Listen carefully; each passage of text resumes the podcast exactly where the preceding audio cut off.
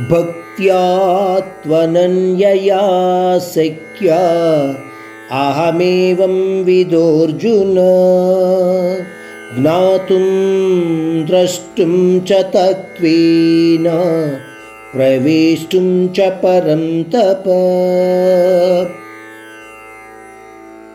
इससे पहले के श्लोक द्वारा यह तो बताया गया कि वेद पठन आदि द्वारा परमेश्वर दर्शन असंभव है और इस श्लोक में परमात्मा कह रहे हैं कि केवल अनन्य और नित्य भक्ति मार्ग द्वारा ही चतुर्भुज दर्शन और तत्व ज्ञान प्राप्त कर सकते हैं और उस महेश्वर में लीन हो सकते हैं। शब्द अनन्य को हम कई बार भगवत गीता में सुन चुकी है।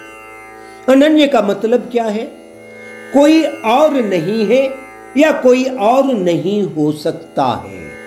मतलब संभवता भी नहीं है।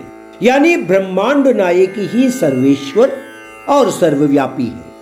इस भावना भरित भक्ति ही अनन्य भक्ति है। अनन्य भक्ति द्वारा ही उस परमेश्वर से आप सीधा संपर्क बना सकते हैं। या आपके सीधे संपर्क हो सकते हैं। यह मानकर चले कि अनन्य भक्ति ही केवल उस परम धाम प्राप्ति का मार्ग है अर्जुन।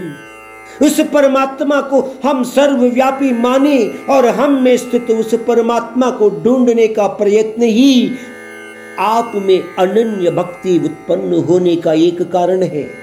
उस परमात्मा को अपने आप में ढूँढने का एक प्रयत्न तो करो। जब आप कोशिश करते हो अनन्य भक्ति आप में भी उत्पन्न होगा ही